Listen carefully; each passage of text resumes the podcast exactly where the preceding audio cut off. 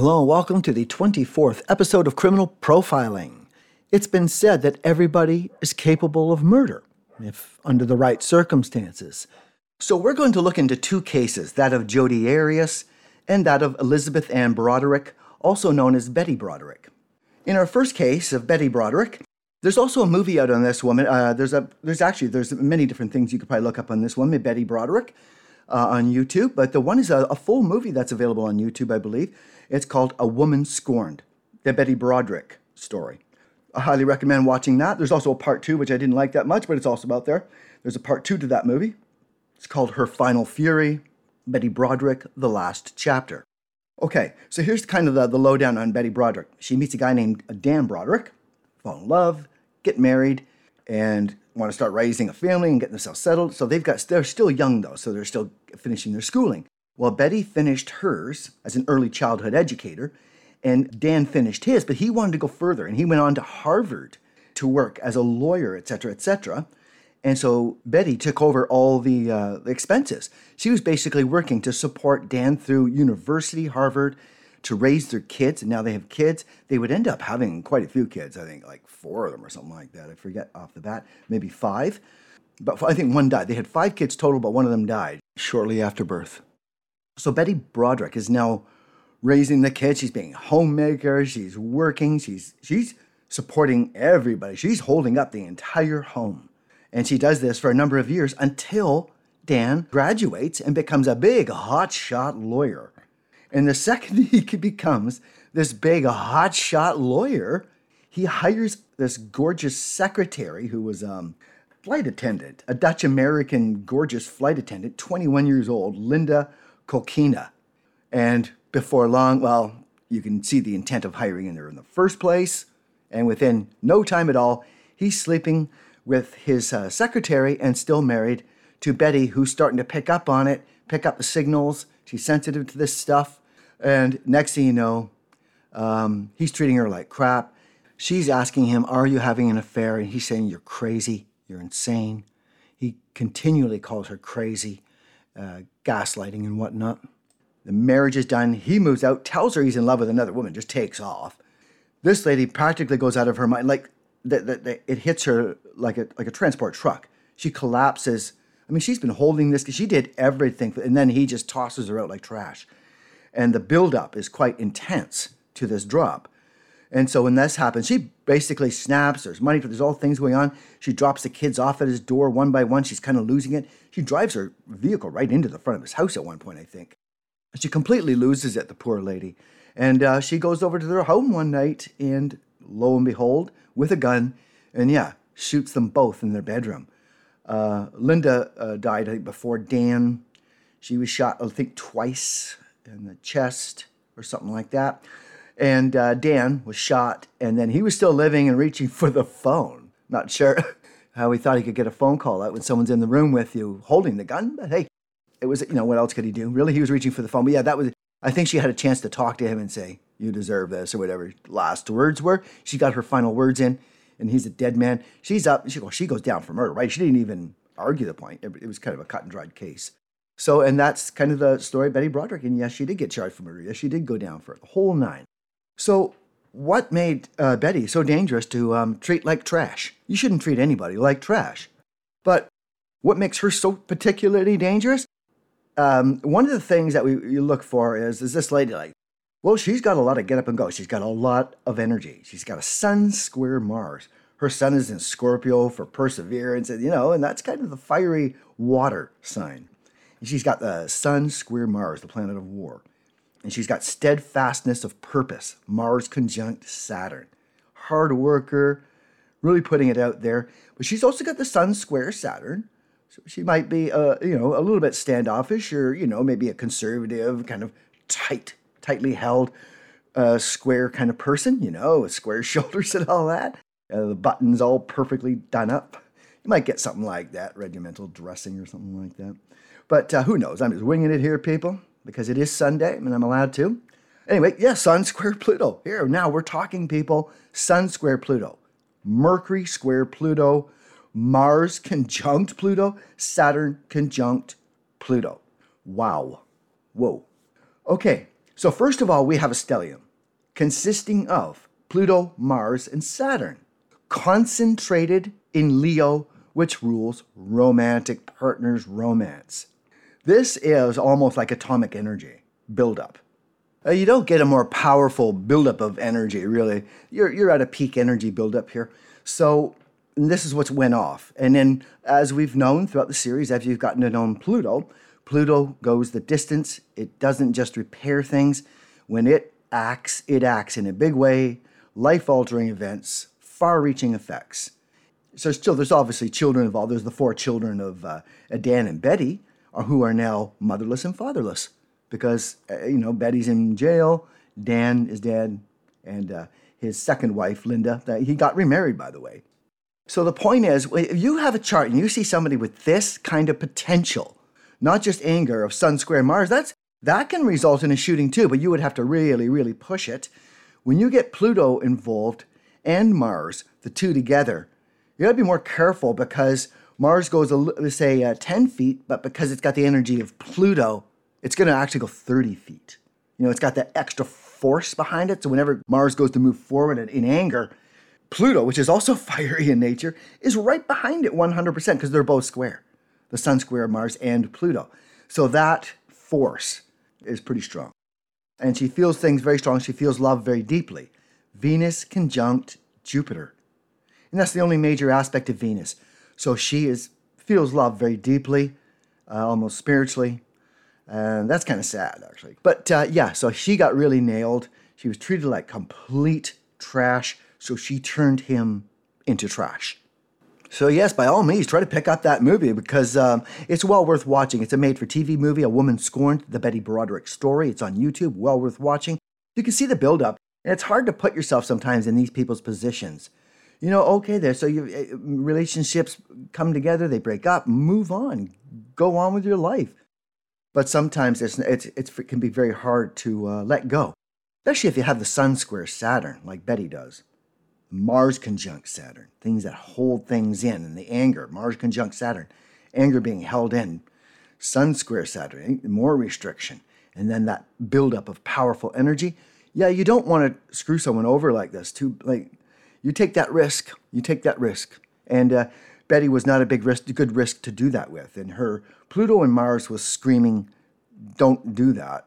You might regret it," because this is Hulk-like energy. Yes, Betty becomes the Incredible Hulk. So yeah, she did lash out. She left angry messages. She's got the Sun square Mars. She she can get pretty angry. So that's basically the uh, Betty Broderick story.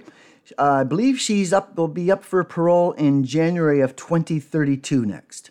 And Betty was last denied parole in 2017. Okay, next up. The woman that other women love to hate. Thank you, media. Okay, Jodi Arias. Women hate her.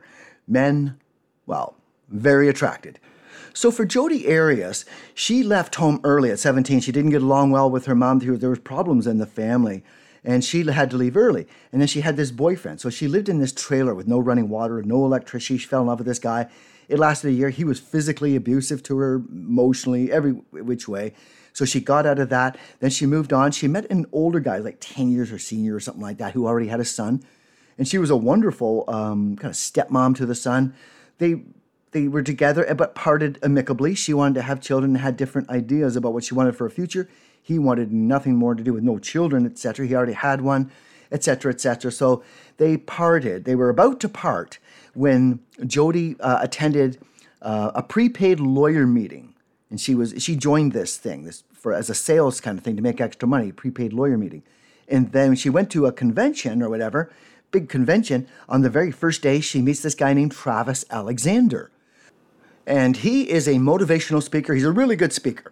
So he does really well in sales. He's also a missionary. He was raised by his grandmother, who he left after uh, he had a really rough upbringing, not good. His parents were um, drug addicted parents who weren't even home half the time. They didn't have a home sometimes as a family, they didn't have food. So he grew up in sort of that situation. So finally, he got out of it. He was able to be raised by his grandmother, who kind of raised him as a Mormon. So he stayed with that church. He became very religious, missionary stuff. So he's doing really well for himself as a salesman. In fact, he's only like just about 30 years old. He's also he's already got a massive home, nice car, all this stuff. You know, living way beyond his means, tailor-made suits, the whole nine. Okay, right up, well beyond his means, right away. Okay, because he said not had nothing. I think now he wants everything, maybe. Um, I'm going to admit that Travis was built up. In most of the documentaries about Jodi Arias, they are after Jodi. They leave out so much information about Travis Alexander, it's pretty sad. So they make this guy look like this God fearing, uh, God abiding, you know, uh, Christian man. No, he wasn't. He took one of their most sacred oaths and he trashed it like a hundred times. Okay? He took uh, one of his God's most strict rules and he kept breaking it over and over and over. So, no, I don't see him as a very religious person and I'm not going to treat him like that. He's more of a hypocrite. Some, if somebody's going to be religious and truly religious, they're going to actually follow that religion, right? Instead of use it to make money like he does as a missionary and to, and to network people. I think that's where Travis really is. I don't think he's the big uh, spiritual guy. And as we find out later, Jodi Arias was built up to be a monster in most of these documentaries. So I urge the listener, if you've not seen this particular documentary, please watch it. It is called If I Can't Have You, the Jodi Arias story. Please watch that. That shows both sides of the coin much better. So the other side of the coin that they leave out in all these documentaries is this. Travis, although smitten in the beginning, uh, and telling friends, I think I've met the one, my wife, um, I'm not even sure how sure true that is because we find out later in that same time that, he, that they're telling us that he's saying this and thinking that, he's also connecting with other women and cheating on her from the very beginning. And this is important because he's allowed Jodi, who realizes, you know, uh, this relationship, she is totally in love with Travis. She realizes the relationship doesn't stand a chance because this guy's a Mormon. She has to become a Mormon in order to be with him. So she offers up and says, I will become a Mormon. If it's to be with you, I will do that. And he gets permission. She does her studies, she does her work. She passes. Now she's allowed to be baptized by Travis himself, who baptizes her. And then they move on. She thinks she's on the road to a great future.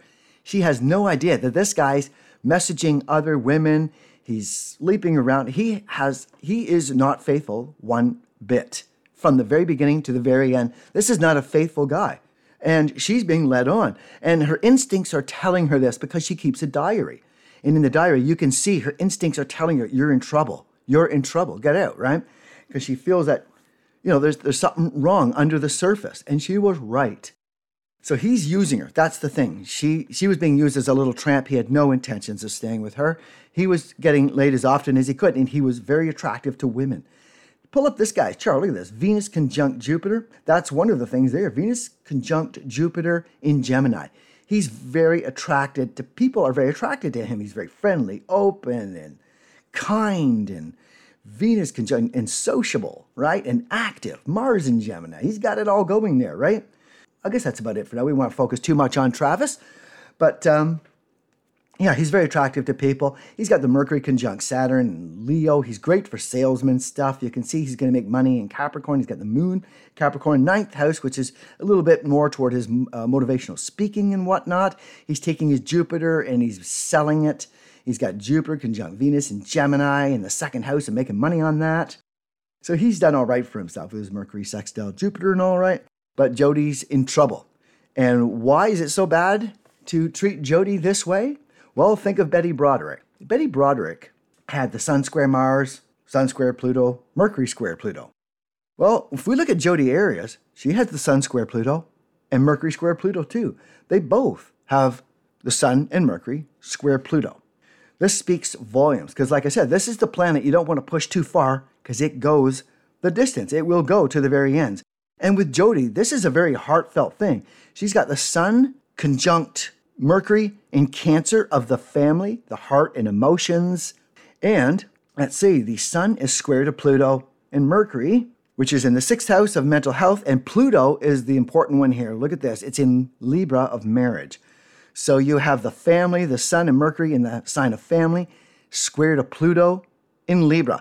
So that's where that connection, she's thinking, this is it. My life is set. I'm going to be married with kids. I got this family. Things are coming together to make me feel whole. Then she finds out she's been treated like dirt. And not only treated like dirt, but he's sending her messages. They really didn't bring out enough about how Travis treated her and the things he said to her. You're a pure slut. Just pr- some pretty nasty stuff. Well, she was uh, exhibiting some strange behavior, paranoid, insecure, all these things. And, pe- and uh, his friends were picking on her, right? I didn't like his friends that much, sorry. But yeah, they were picking on her. So they were saying she had, uh, she was strange and, and, and checking in his things and breaking into his accounts and, and, and getting very paranoid and, and kind of, but you know, uh, hacking into his Facebook and whatnot. And here you've got Mercury in conjunct Neptune, Venus opposite Neptune, Saturn square Neptune, Moon opposite Neptune. There's she's going to be a suspicious person, and he and he's giving her reason to be suspicious. She was right. She's getting, she's probably seeing some of these messages, so she's trying to make him jealous by going out with different guys, taking pictures. Now it's a back and forth. They had the whirlwind relationship, but it, then it just went straight into the ground because he's already onto other women. He's used her up. He calls her once in a while for a booty call. So on the final time when she's had enough of being and she's finally ready to blow, she goes over for that final booty call and uh, shoots him. The bullet goes into his head and comes out, bounces out out under his eye into his cheek. So he's gasping, he's choking up blood in the sink. She leaves the bathroom, but then probably hears him, comes back, sees he's still alive. She stabs him like 27 times. He's angry. So she stabs and stabs at, and then he's dead. She eventually gets caught. You know, she's taking pictures of this guy. You probably know the story. She's taking pictures of him in the shower. If you're not familiar with the story, please familiarize yourself. So, again, this is not a person you push to that distance. And look for that heartfelt connection to make it a romance kind of anger, to make it all come together. You know what I mean? Like for Jodi, the family, she's finally got this family coming, her life coming together. She's going to get married. She's become a Mormon. All that's going on. You know, so you can see it in there. It's connected to the Pluto. You can see the result as a reaction to that relationship. And with Elizabeth, no different. You can see that the relationship parts of the uh, the stellium of the Mars conjunct Pluto conjunct Saturn and Leo. She's even more violent than Jodi, really. Jodi just totally lost it and got really violent. But that's Pluto again. But Anne is actually more quickly to violence and more likely to punch you in the head than Jodi is. Jodi's very feminine. Elizabeth is very go-getter and, and, rougher. You know, she's got that more of that Mars in her and, and more likely to drive a car into the front of the house. Where Jodi as you can see, she, she's allowed it build up and then she just struck out with a direct hit. So there you have it. When you're looking at a woman scorn, really pay attention to what potentials they have.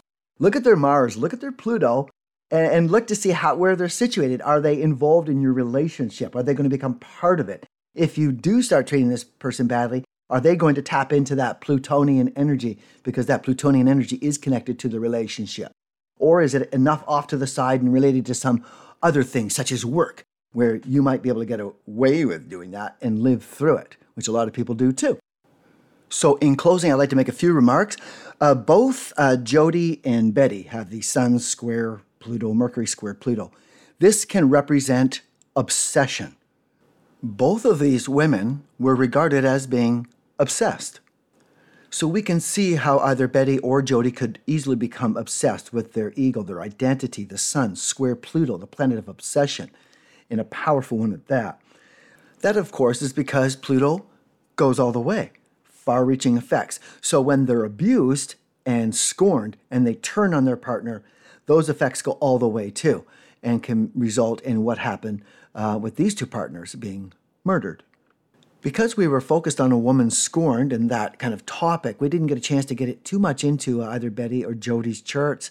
Jodi shows uh, lots of potential for obsession. Um, she even has the Venus square uh, Saturn, which can add to that obsessiveness. And someone who won't let go can also add to coldness and be able to detach and uh, be more sociopathic in, in that area. Um, there's lots of areas we could look at with Jodi's. Uh, she's got a very active chart. Um, but we weren't doing that for this episode. And the same with Betty, we didn't get a chance to get into too much of that. She does have that Sun square Mars we talked a little bit about, and that separates her from Jodi. She's much more, as an individual, masculine, where Jodi's much more feminine and that sort of thing. And uh, I hope you enjoyed the program.